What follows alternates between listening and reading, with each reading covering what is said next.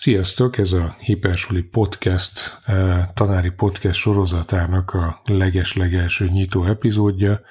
Ez a podcast azért jött létre, hogy eh, tanárokkal beszélgessünk, akik a Hipersuli programban aktívak, eh, részt vesznek, és megismerhessétek, hogy milyen egy igazi hipersuli tanár.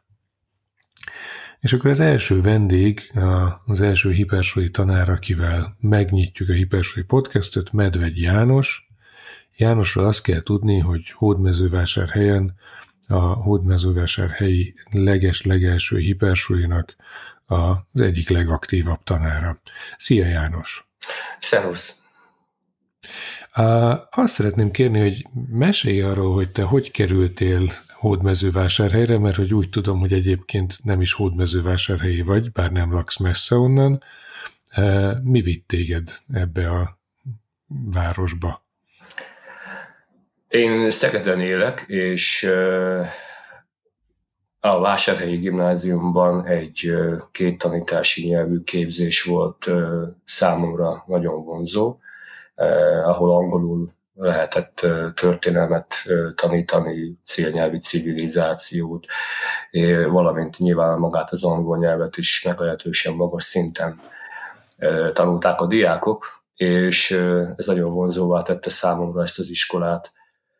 Annak ellenére szeretek ott dolgozni, hogy sajnos a két tanítási nyelvű képzés már kifutott, de többek között a hipersulinak köszönhetően továbbra is nagyon motiváló munkakörnyezetben dolgozhatok, ami számomra rendkívül fontos. Ez, ez nagyon jó, ennek örülünk, mert bármikor, amikor hódmezővásárhelyen járok, én is azt gondolom, hogy egy olyan környezetben tanítasz, ahol, ahol én is szívesen tanítanék, bár nekem a távolság kicsit nagyobb, úgyhogy kizárólag itt a digitális eh, jelenlegi oktatási helyzetben tudnék ott tanítani. Eh, és térjünk is rá erre, hogy eh, most egy, egy egészen extrém körülmény alakult ki. Nálatok ez, ez hogy került kialakításra a Hódmezővásárhelyi gimnáziumban? A, az iskola vezetése a, két pillére helyezte ezt a távoktatást. E, az első az egy osztályblog rendszer, ahol szülők, diákok meglehetősen könnyen hozzáférnek az adott heti tanulnivalóhoz, és ez ugye hangsúlyos, hogy a szülők is, tehát az átrendszerek hátránya, hogy szülők sok esetben nem látnak rá arra, hogy milyen feladatok várnak a diákokra. Nálunk ez úgy működik, hogy a nyílt blogokon a szülők minden esetben meg tudják nézni, hogy mit kell a gyerekeknek otthon teljesíteni. Nyilván ez egy jó megoldás erre, viszont a tananyag beküldés ennél mélyebb és talán szofisztikáltabb megoldást igényel. Így a Microsoft Teams keretrendszert is használjuk emellett. Emellett más nincsen, tehát ez a kettő van, ami abból a szempontból jó, hogy a diákoknak nem kell 5-6-7-8 különböző felületen dolgozni.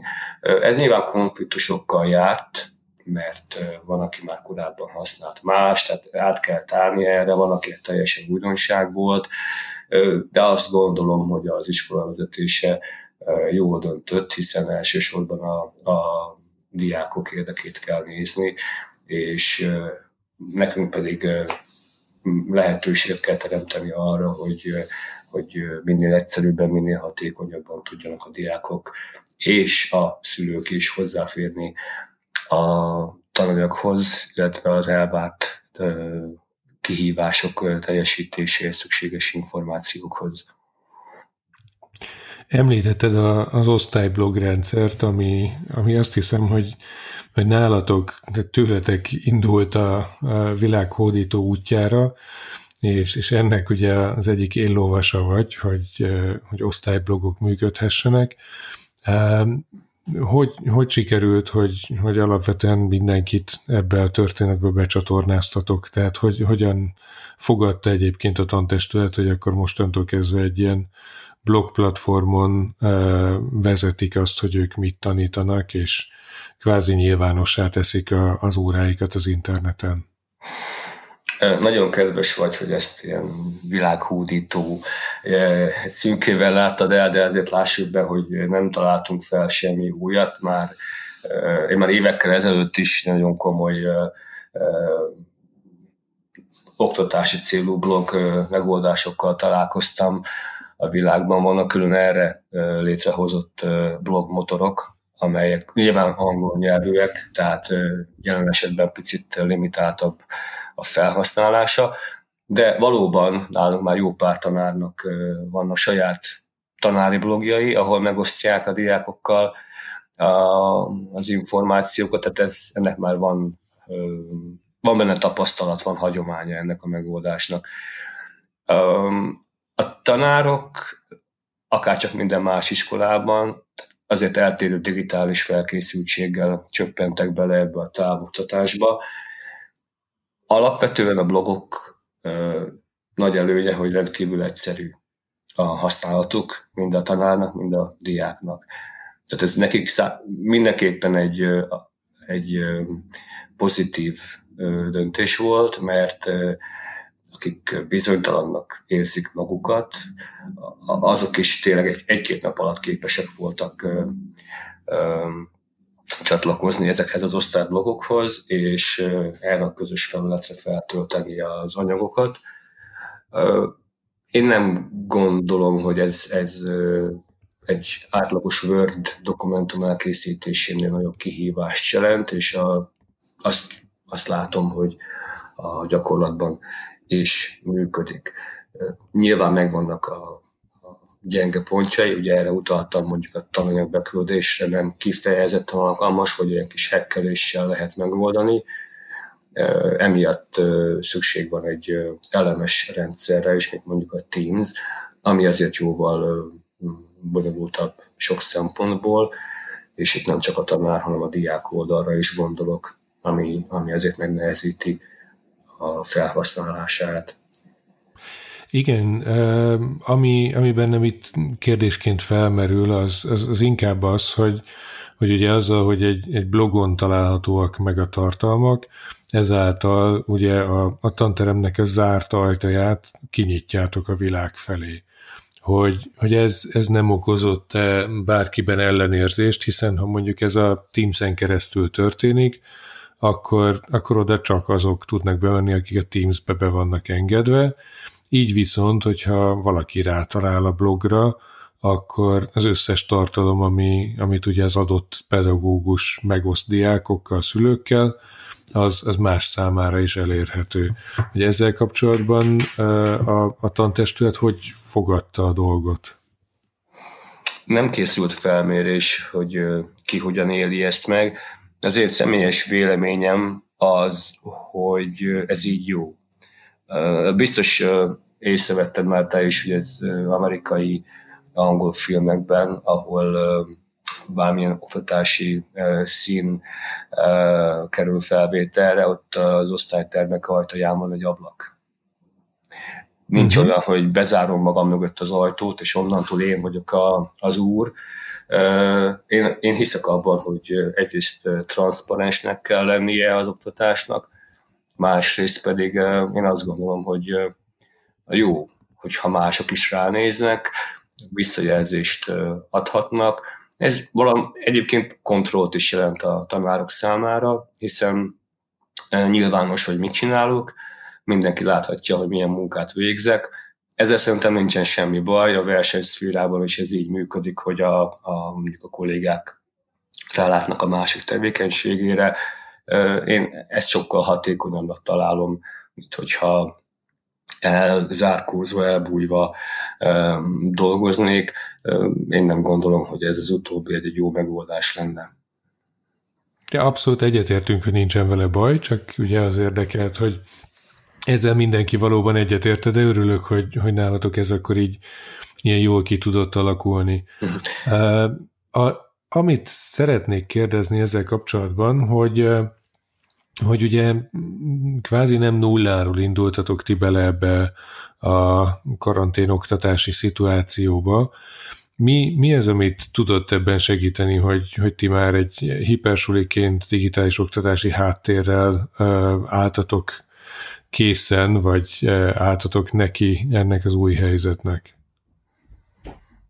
Az biztos, hogy uh, rengeteg tapasztalat van, volt már akkor az iskolában, és ez azt jelentette, hogy ha valakinek gondja volt, akkor uh, volt kihez fordulnia.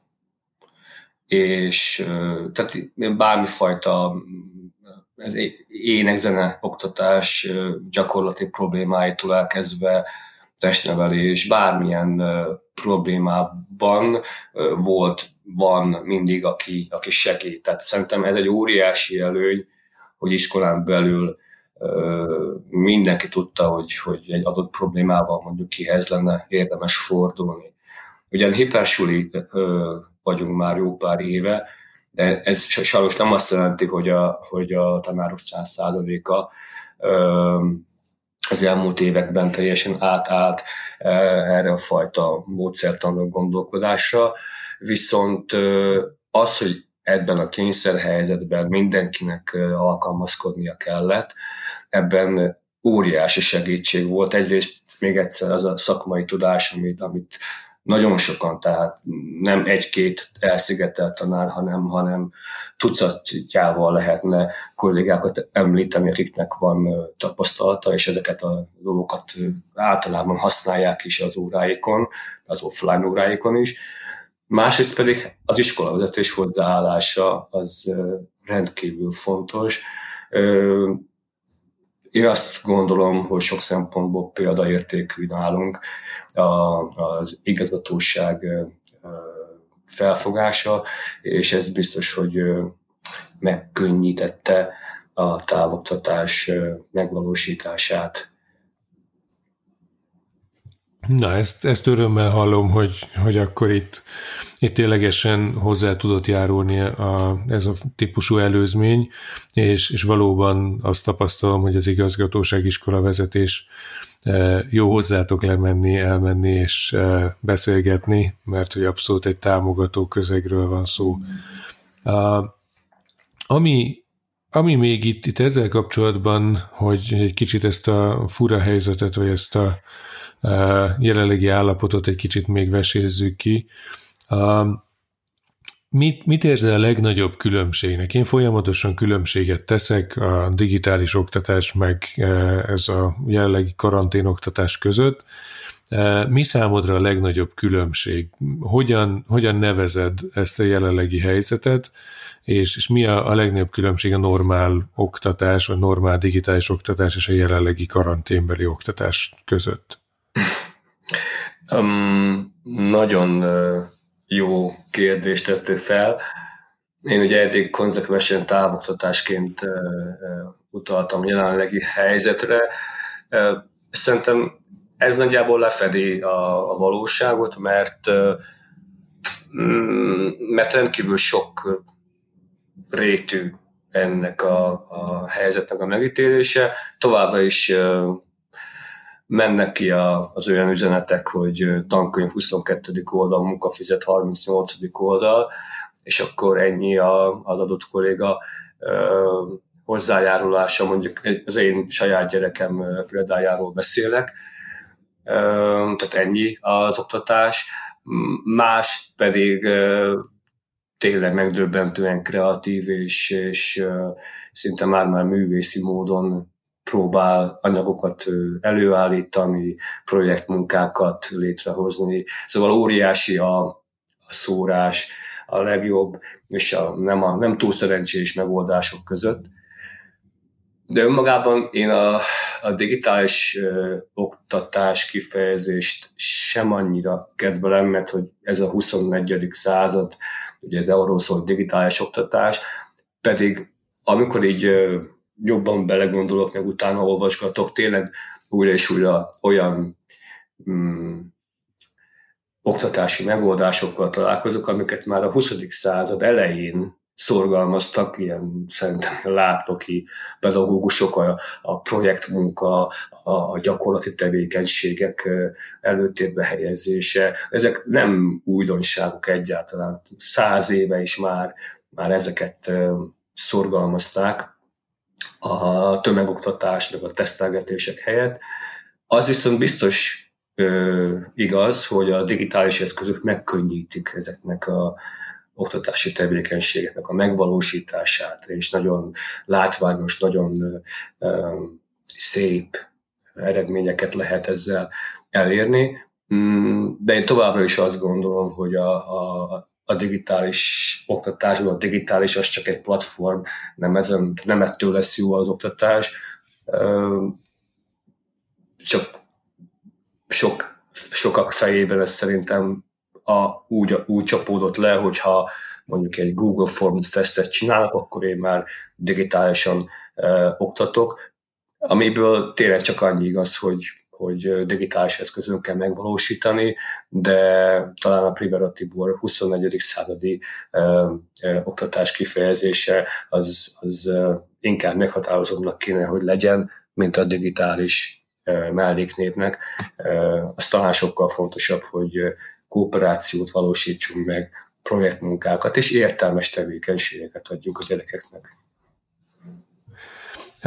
Most hirtelen annyi, annyi kérdést megfogalmaztál bennem ezzel a, a válaszoddal, de, de menjünk abba az irányba tovább, hogy, hogy említetted, hogy fiadnál milyen nehézségek vannak, vagy hogy mennyire van olyan, hogy nem, nem túl kreatívan érkeznek a feladatok, de nem erről szeretnék most szeretnélek téged kérdezni, hanem inkább arról, hogy ebben a, a jelenlegi helyzetben hogy tudsz te helytállni apaként, tanárként egyszerre? Ez, ez megvalósítható? Ez, ez hogy, hogy csapódik le nálad? Hogy működik?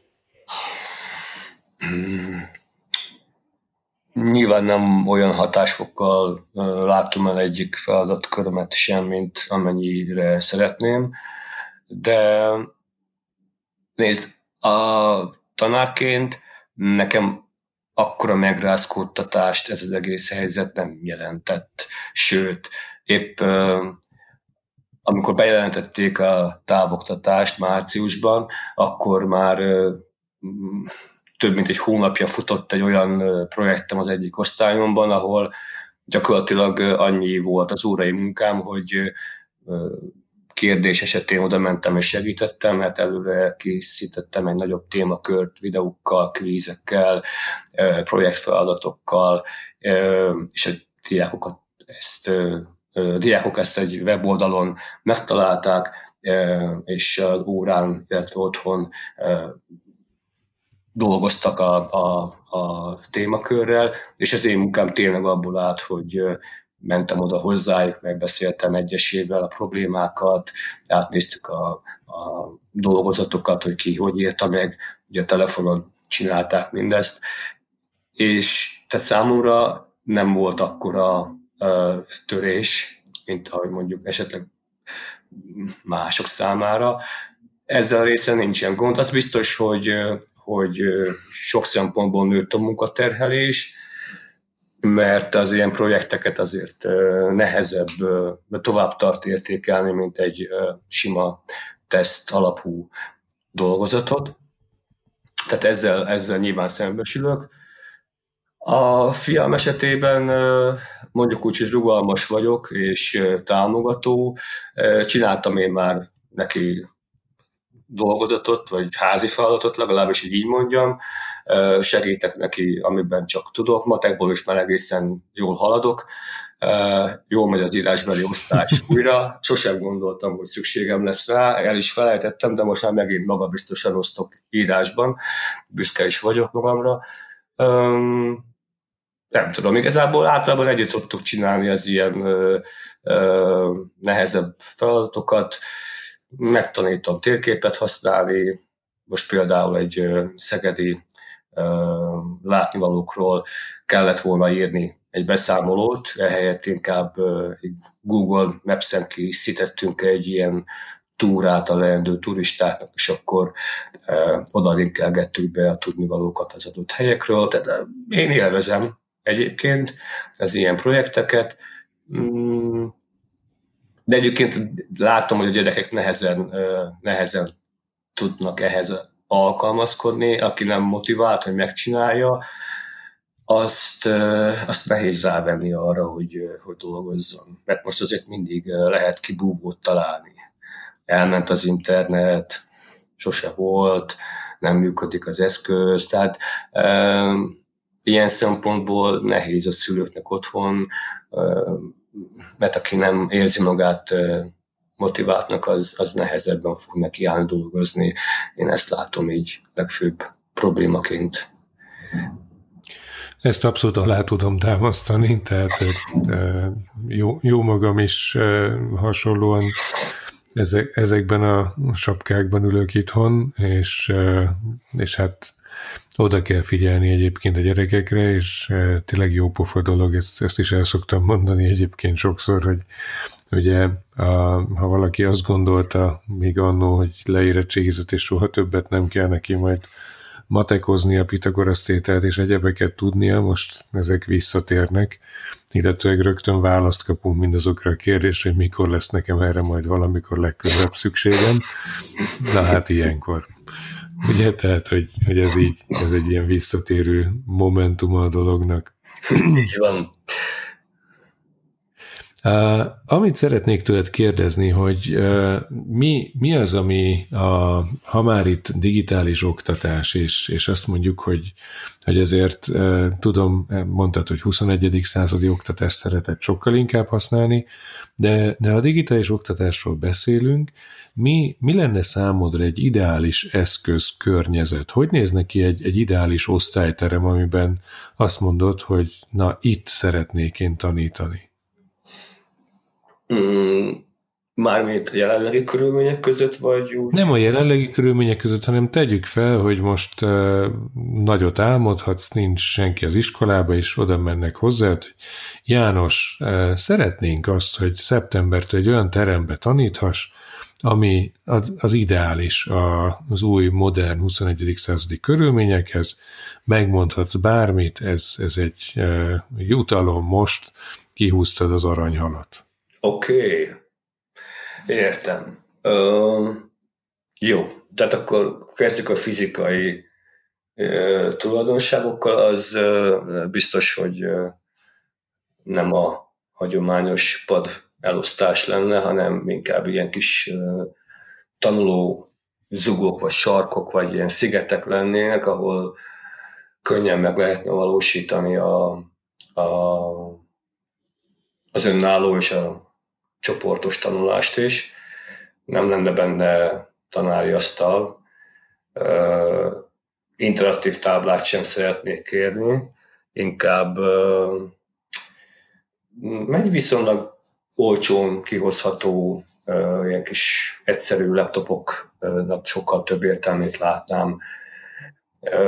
Nekem van egy Chromebookom, a mai napig imádom, annyira egyszerű és olcsó, a, nem véletlenül használnak millió számra ilyen eszközöket mondjuk az Egyesült Államokban, mert ezekre nagyon rá, jól rá lehet húzni a, a Google oktatási megoldásokat. Nekem ez a szívem csücske. Nyilván tudok dolgozni más felületeken is, de az biztos, hogy én ezt találom a leghatékonyabbnak, mert mert teljes mértékben mm, ki, ki tudom használni. Ugye ez már az én személyes véleményem, van, aki a másra esküszik, igazából lényeg az, hogy hogy legyenek De olyan... én most téged kérdeztelek, úgyhogy mondom, azért mondd a személyes véleményed. Nem akarok reklámot elhelyezni, a, elhelyezni az első podcastben, de tényleg azt gondolom, hogy minél egyszerűbb és minél gyerekközpontúbbnak kell lennie ennek a tanteremnek, a, vagy ennek a oktatásnak, ahol én szívesen dolgoznék. És az biztos, hogy rengeteg gyakorlati feladat várna a diákokra, és lehetőség szerint ami, ami nyilván nekem probléma, mert rengeteg munkával jár, de nem uniformizált kihívásokat kell támasztani, hanem inkább egy ilyen étlap, egy menü jelleggel kellene megkínálni őket, amiből tudnak válogatni. És mondjuk nem lennének ilyen hagyományos érdemjegyek ebben az osztályban, hanem mondjuk a minden ilyen projektmunka, vagy minden tevékenység után kapna X pontot, és akkor mondjuk heti, nem, inkább havi, vagy két havi elszámolás létezne, és akkor így lehetne felépíteni a, ezt az osztálytermet, amelyben én nem elsősorban a, a táb, tehát nem a táblánál állva magyaráznék, hanem, hanem sokkal inkább megpróbálni egyénre szabott támogatást nyújtani. Ami még egyszer mondom, sokkal több munka, mint hogyha bemennék, felcsapnám a megsárgult spirálfüzetemet, és felolvasnám a 30 éve írt jegyzeteimet újra és újra, mert ennek az előkészítése is sokkal több idő, megvalósítása, értékelése is sokkal, sokkal időigényesebb. De ez biztos, hogy ez egy olyan osztály lenne, ahova imádnék bejárni, és reményeim szerint a diákjaim is látnák az értelmét annak, amit csinálunk, mm, ami meg szerintem a legfontosabb lenne, hogy ők értékesnek tartsák az együtt töltött időt, mert azért valljuk be az Aranybulla 1222-es évszám, ami, ami talán a közkincs a magyar mindennapokban, de az összes többi az úgy elenyészik valahogy, és én nem szeretek az enyészetnek dolgozni, én tényleg azt gondolom, hogy egy jó történelem órának az lenne a célja, hogy a, a diákok kritikusan tudjanak gondolkodni, értelmesen tudjanak beszélgetni, vitatkozni, érvekre alapozva, és egy ilyen érett embert kiművelni, szerintem egy ilyen osztályban lehetne, mint az én álom osztályomban, ahol muszáj együttműködniük, muszáj problémákat megoldani, és nem a magoláson van a hangsúly, hanem a kreativitáson és a probléma megoldáson. És, és mennyire távol a valóság ettől az osztályteremtől, amit te elképzelsz? Tisztában vagyok, hogy a, a valós fizikai osztálytermi megvalósulás, hogy ne legyen tanári asztal, padok és egyebek, ez, ez, ez alapvetően természetesen ettől, ettől távolabb állnak, vagy nem természetesen, de valószínűsítem, hogy távolabb állnak. De, de nézzük meg, hogy, hogy maga az egész dolog, az, az, az hogy áll. Annyira nem állok messze egyébként a, az álmaim osztálytermétől, azt gondolom. Nyilván e- eszközök tekintetében nem mm, tudok csodákat művelni. Én például ezért ragaszkodok mereven ahhoz, hogy amit csinálok, az telefonon működjön. Ami nem működik telefonon, akkor azt nem csinálom, nem használom, mert az egyetlen ilyen eszköz, amit használhat minden diákon, az a telefon.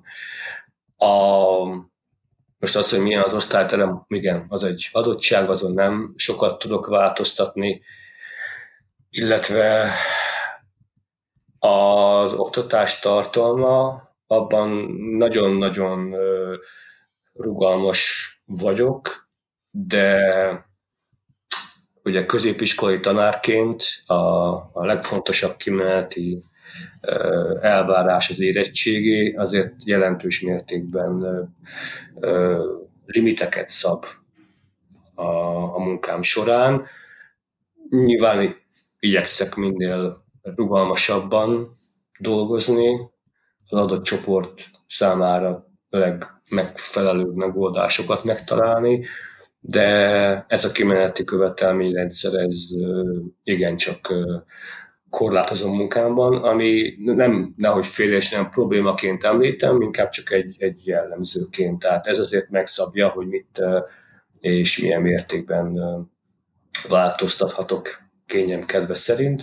Ez, ennek vannak nyilván előnyei, vannak hátrányai. de például a teszteket nem lehet elengedni. Tehát az nem is teszt, ilyen dolgozat jellegű számunkéréseket nem lehet elengedni, mert, mert muszáj, muszáj nekik megtanulni fejből bizonyos dolgokat, ezzel sajnos nem tudok mit kezdeni. Viszont annyit megtehetek, hogy például az érettségik mintájára nem elsősorban egy ilyen évszámbemagoltatós, tesztelős dolgozatot kapnak a diákok, hanem ilyen gondolkodtatós, ábra elemzős, mi a véleménye erről, mit gondol erről az ábráról, kép karikatúráról, tehát igyekszek, igyekszek azért ilyen mondjuk úgy, hogy nagyobb vagy munkát igénylő dolgozatokat összeállítani. Remélhetőleg ez, ez majd jó hatással lesz a diákjaim nem egyrészt érettségi eredményeire, másrészt pedig úgy általában véve az életben felbukkanó problémák megoldása során használni tudják ezeket a technikákat és tapasztalatokat. Ebben, ebben egyébként szinte biztos vagyok, hogy ez, ez így van. A, ami érdekes, hogy, hogy itt ugye említetted a, az előbb, amikor az ideális osztályteremről beszéltünk, most is beszéltünk, hogy folyamatosan előkerül ugye ez a számonkérés, dolgozat, teszt, kérdésköre, pontgyűjtés és egyebek. De mit gondolsz te erről? Tehát, hogy, hogy a, jó, jó ez a, az egytől ötig való osztályzás, vagy, vagy alapvetően egy, egy személyes értékelésre lenne szükség, vagy valami egészen másban gondolkodnál, mi, mit tartasz ebben te egy jó iránynak? Mm. Tudom, hogy nem egy könnyű kérdés, igen. csak így. De érdekel. Meg nem csak engem.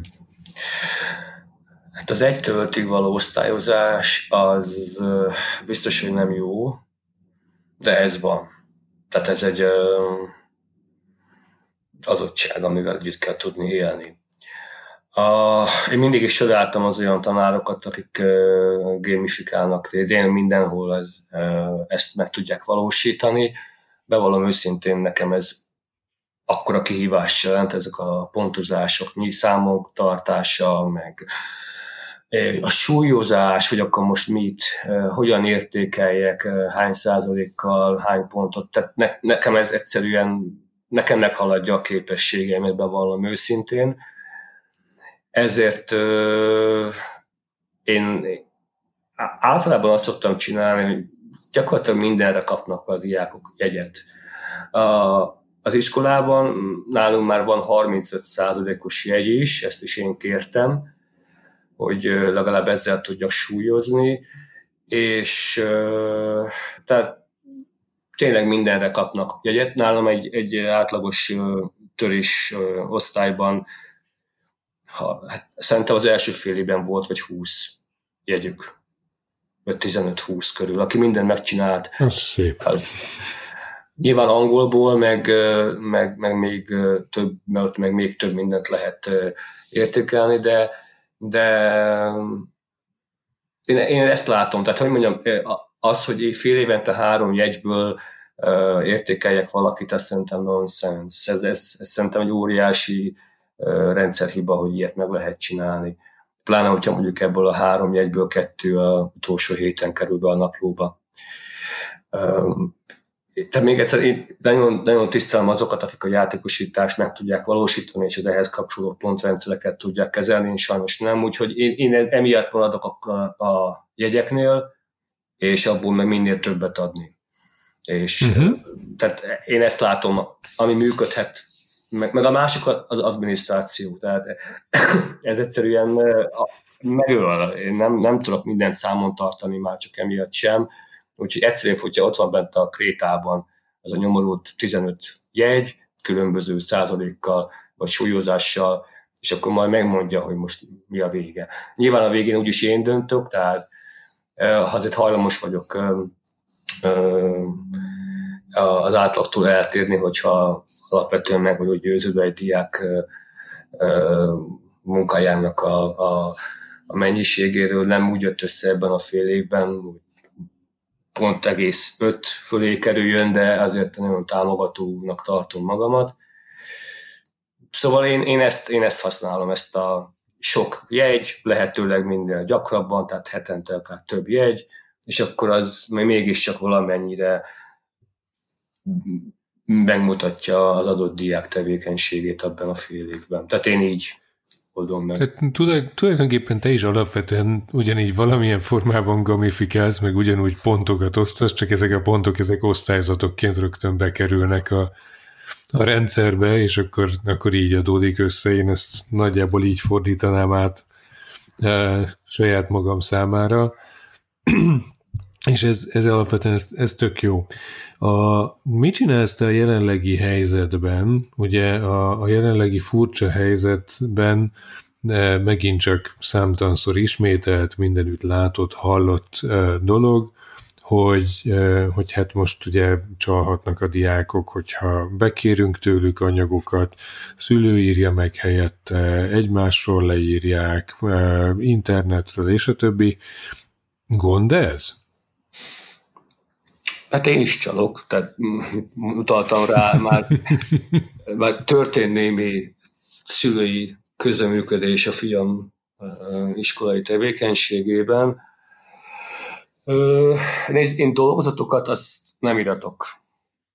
Tehát én eddig, eddig egyébként Google Forms-on irattattam a, a dolgozatokat, témazárókat a diákokkal már, már évek óta, ezzel most leálltam. Ez egyébként választod arra, hogy a rengeteg jegy javítás nélkül hogy tud megvalósulni, igen? Nem annyira egyértelműen pozitív a dolog, erre utaltam, hogy nem kifejezetten igen, nem ABC típusú kérdéseket adott, tehát azért van mit javítanom ezzel. Jó, persze, még, csak... még mielőtt elkezdenél irigyelni. De tehát ezekkel most leálltam, tehát ilyen típusú dolgozat nincsen mert nem látom értelmét. Egyébként sem látom sok értelmét az ilyen típusú tesztelésnek. Mm, tehát én projekteket adok, nem sok, sok mindent lehet csinálni. Most volt, hogy felvilágosodásbeli, korabeli forrásokat adtam ki a gyerekeknek egy, egy Google Forms felületen, és megadott szempontok szerint kellett írniuk saját véleményüket. Tehát például, hogy egyetérte azzal, hogy vagyoni helyzet alapján állapítsák meg a választójogot, hogy ő mit gondol erről. És, és ezért itt nehéz, nehéz puskázni, lehet, csak nem biztos, hogy, hogy megéri a ráfordítás. Sokkal egyszerűbb, hogyha leírja, hogy ő mit gondol, és ezt alátámasztja érvekkel. És hogyha ezt megcsinálja, akkor, akkor kap rá egy ötös. Tehát nyilván több ilyen forrás kaptak, és akkor mindegyikről el kellett mondaniuk a, a véleményüket, és indokolni kellett, érvelni kellett. Um, ennek talán több értelmét látom. Nyilván az érettségi miatt meg Fontos az is, hogy bizonyos tényanyag rögzüljön a diákokban. Jelen helyzetben ezt inkább ilyen eszéírásban látom megvalósíthatónak. Azokat nehéz azért másolni. És hát ha összedolgoznak, akkor meg összedolgoznak, de az nekem végül is szerencsés, hogyha valaki elvégzi az én munkámat az adott diák kapcsán, tehát mondjuk segít neki a szülő, és ebből a diákban is megragadnak dolgok. Szerintem ezzel nincsen nagy baj. Szerintem sem, és örülök neki, hogy, hogy egyébként ezeket mondod, mert, mert teljesen egyetértek vele egész egyszerűen vagy túl kell lendülni azon, hogy a, a diák egymaga van otthon, hiszen, vagy egymaga ül a tanterembe, hiszen ez, ez annyira életszerűtlen, mint kevés egyéb dolog. Bármit fog csinálni az életben, azt nem egyedül fogja önmagában csinálni, internet és társak és minden nélkül. Tehát, hogy Így az van. iskola egészen bizarr, hogyha erre a helyzetre próbálna fölkészíteni. A, Azt szeretném tőled kérdezni, te ugye angolt és történelmet tanítasz, mi a véleményed arról, hogy, hogy ugye nagyon sok helyen olvassuk, látjuk, hogy, hogy a tantárgyak idejét múltak, interdisziplinaritás, az egész tantárgyi rendszert úgy, ahogy van, kukába kéne dobni, epohálisan, vagy projekt alapon, vagy, vagy bármi, valami, valami másképpen, csak ne így, ahogy most tanítunk. Mit gondolsz erről a kérdésről? Én nem dolgoztam még ilyen környezetben, tehát ez a, a teljes mértékben projekt alapú és mondjuk epokális felfogásban, viszont nagyon szeretnék egyszer dolgozni. Én nem tartom értelmes megoldásnak azt, hogy egymástól elkülönítve tanulják a diákok a dolgokat, olyan dolgokat, amelyek egyébként összefüggnek. Hát az, hogy most a fizika, kémia, biológia, plusz a matek, mint ugye egyfajta kommunikációs eszköz, hogy miért úgy van megoldva, szerintem az önmagában is sok kérdést vet fel, de arra is, amit jobban ismerek, az mondjuk a magyar, meg a történelem. Nonsens, hogy időben elcsúsztatva tanítják gyakorlatilag ugyanazt a társadalmi jelenséget más szempontok szerint, ugyan, de, de miért nem lehet ezt összehangolni? És ugyan verseket én jól tudok elemezni, ez nem biztos, hogy megállná a helyét mondjuk érettségén, de legalább van róla véleményem, de az biztos, hogy, hogy nem jó ez a rendszer, tehát én nem látom értelmét, sokkal, sokkal jobb lenne, hogyha amennyire csak lehet inkább téma projekt, de lenne egy témakör, nem tudom, mondjuk ez Turiből lehetne mondjuk Pompei, földrajzból a vulkán működése, fizikából, fú, nem tudom, hogy mennyi, hány kilométerre repíti el a robbanása azt a horzsakövet, tehát hogy kémiából is meg lehetne találni, és én azért látom ennek több értelmét, mert diákok olyanok, mint az emberek úgy általában, tehát minél többször találkozunk valamivel, annál jobban rögzül. És hogyha ugyanazt a dolgot több oldalról is megvizsgálják, akkor, akkor sokkal nagyobb valószínűséggel fog emlékezni a diák valamire. Én ezt nagyon jónak találom, viszont egy olyan szemléletváltás, ami a jelek szerint nem volt képes meghódítani a magyar közoktatást. Nem tudom, hogy mit lehetne ezzel tenni, de az biztos, hogy a, a jelenlegi ilyen szigetszerű tantárgyi megközelítés, ahol még véletlenül sem építünk arra, hogy már valahol valaki ezt megtanította, ez szerintem nem fenntartható, és egyébként a valóságtól teljesen elrugaszkodott hozzáállás szerintem. Igen, igen, csak ugye lássuk azt, hogy, hogy ugye alapvetően ebben a rendszerben, ami jelenleg van, például az osztályoztatóság és az értékelés az ugye sokkal könnyebben megy, amikor ugye egy ilyen teljes interdisziplinaritás alakulna ki, akkor abban a helyzetben már ugye ez úgy néz neki, hogy valószínűleg nem egy tanár értékelni a diákot, hanem ugye közös értékelések lennének, tehát hogy ugye ez, ez jóval megnehezíteni a, az egész helyzetet, illetőleg ugye ami szerintem ma sem működik, ugye az objektív értékelés, ebben a helyzetben még inkább ugye átlendülne teljes mértékben szubjektív oldalra a dolog, és, és így, így a mérhetőség, az egységesség, ez, ez abszolút sérülne, aminek egyébként én nagyon örülnék, csak, csak ugye, ha, ha úgy nézem, hogy, hogy alapvetően valami módon értékelni kell az oktatást, akkor ez ugye ez egy nagy nehézséget jelent ebbe a történetben.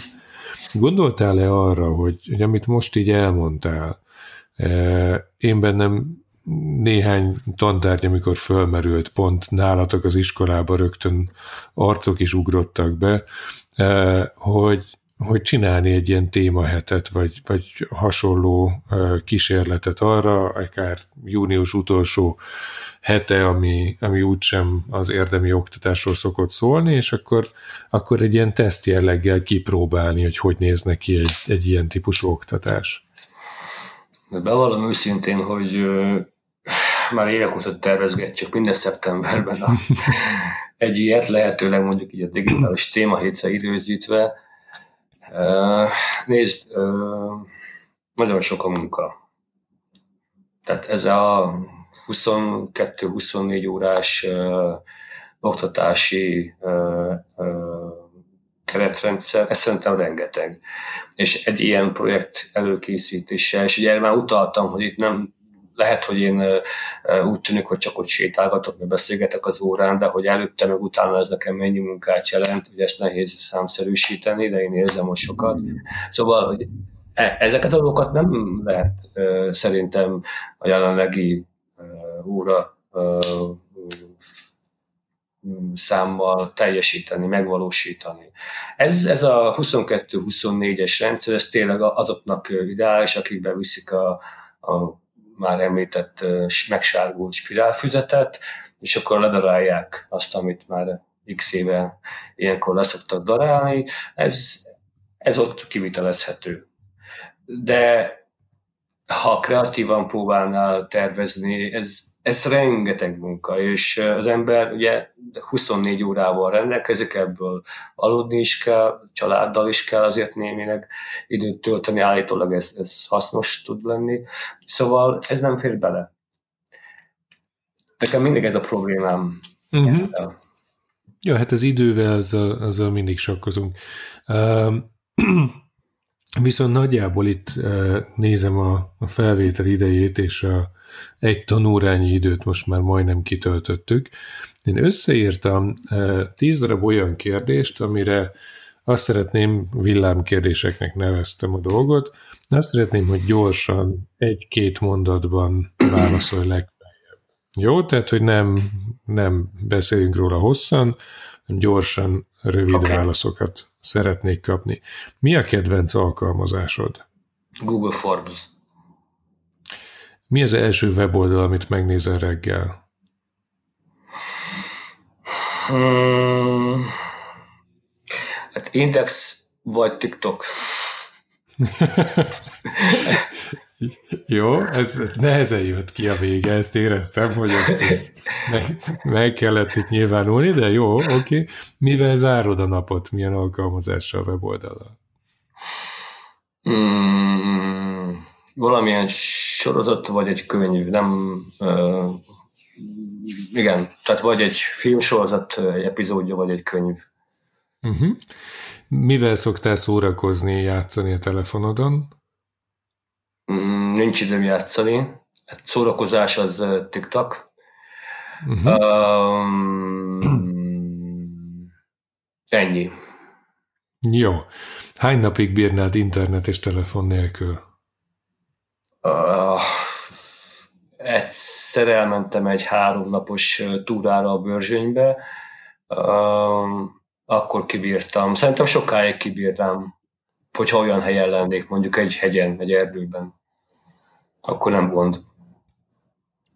A, mi a legjobb oktató alkalmazás kérdés, amit felírtam magamnak, szerintem itt alapvetően már az első kérdésedben válaszoltál rá, de fölteszem újra. Uh-huh. Hát nekem a, a Forms egyszerűen azért, mert mindent meg tudok vele valósítani, amit szeretnék, úgyhogy uh, ennyi. Ah, igen, Google Forms. Milyen könyvet olvastál utoljára? Umberto Eco, a Tegnap szigete. És tetszett? Szeretem Eco-t. Hát attól függ kinek. Szerintem ez az egyik legnehezebb könyve, megmondom őszintén, én is küzdök vele, azért tart ilyen sokáig. De jó, jó, ez biztos, hogy, uh-huh. hogy érdekes könyv. És milyen filmet néztél meg utoljára? Uh, nem nagyon van időm leülni nyugodtan filmet nézni, ezért inkább ilyen TV sorikat szoktam nézni. Uh, most belekezdtem a Westworld-be és a Stranger Things-be, um, de mind a kettőt abba hagytam a második évad után, mert uh, úgy érzem az első évad volt a legjobb, ezért kell tovább nézni. A Westworldnek a harmadik évada nem olyan rossz, ezt csak csendben jegyzem meg. nem akarlak itt behúzni a dologba, de... de Oké, okay. köszönöm. Én a, arra így ez a nagyjából este 11 és éjfél között találok rá időt, és akkor így most, hogy így hetente jelent meg, így uh-huh. még el tudtam jutni odáig. Mi jut eszedbe arról, hogy hipersuli? Hmm, nagyszerű közösség. És, és végül milyen tanácsot adnál pedagógus kollégáidnak? Nem csak uh, helyi, hanem, hanem mindenkinek a, a nagyszerű uh, hipersuli közösségben. Hú, nem érzem magam uh, igazából kompetensnek tanácsot adni. Um, De ha én megkérdezném a, kollégái, megkérdezném a kollégáidat, akkor nem ezt mondanák, úgyhogy ezt nagyon jól tudom, hogy kompetens vagy ebben. De, uh, úgy, milyen úgy egész típusú? Hogy, vagy... Hát, mit, mit mondanál nekik, mint, mint találkozó, akár akkor másképpen fogalmazom meg a kérdést, érkezik egy friss diplomás, kedves, lelkes, nyitott valaki az iskolátokba, és e, azt mondja, hogy Medvegy bácsi, tessék nekem megmondani, hogy hogyan leszek szuper jó tanár. Tehát ezek után szóba sem állok vele, hogy engem lebácsizni.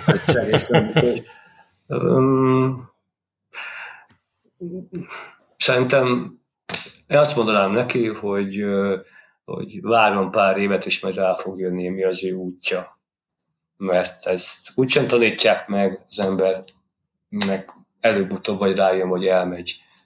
És csak legyen türelmes magához is, meg a diákokhoz is, szerintem ez a legfontosabb. Na, látod, ez, ez azért egy, egy, egy jó tanács és egy szép zárszó. Köszönöm szépen neked is a türelmedet, hogy, hogy itt voltál és vállaltad a dolgot. Köszönöm mindenkinek, aki meghallgatta szintén a türelmét, hogy velünk volt, és bízunk abban, hogy folytatódni fog ez a megkezdett sorozat. Medvegy Jánossal beszélgettünk, és köszönjük szépen, hogy velünk voltatok. Sziasztok! Köszönöm, hogy itt lehettem. Szervusztok! És köszönöm én is neked. Szia János! Hello!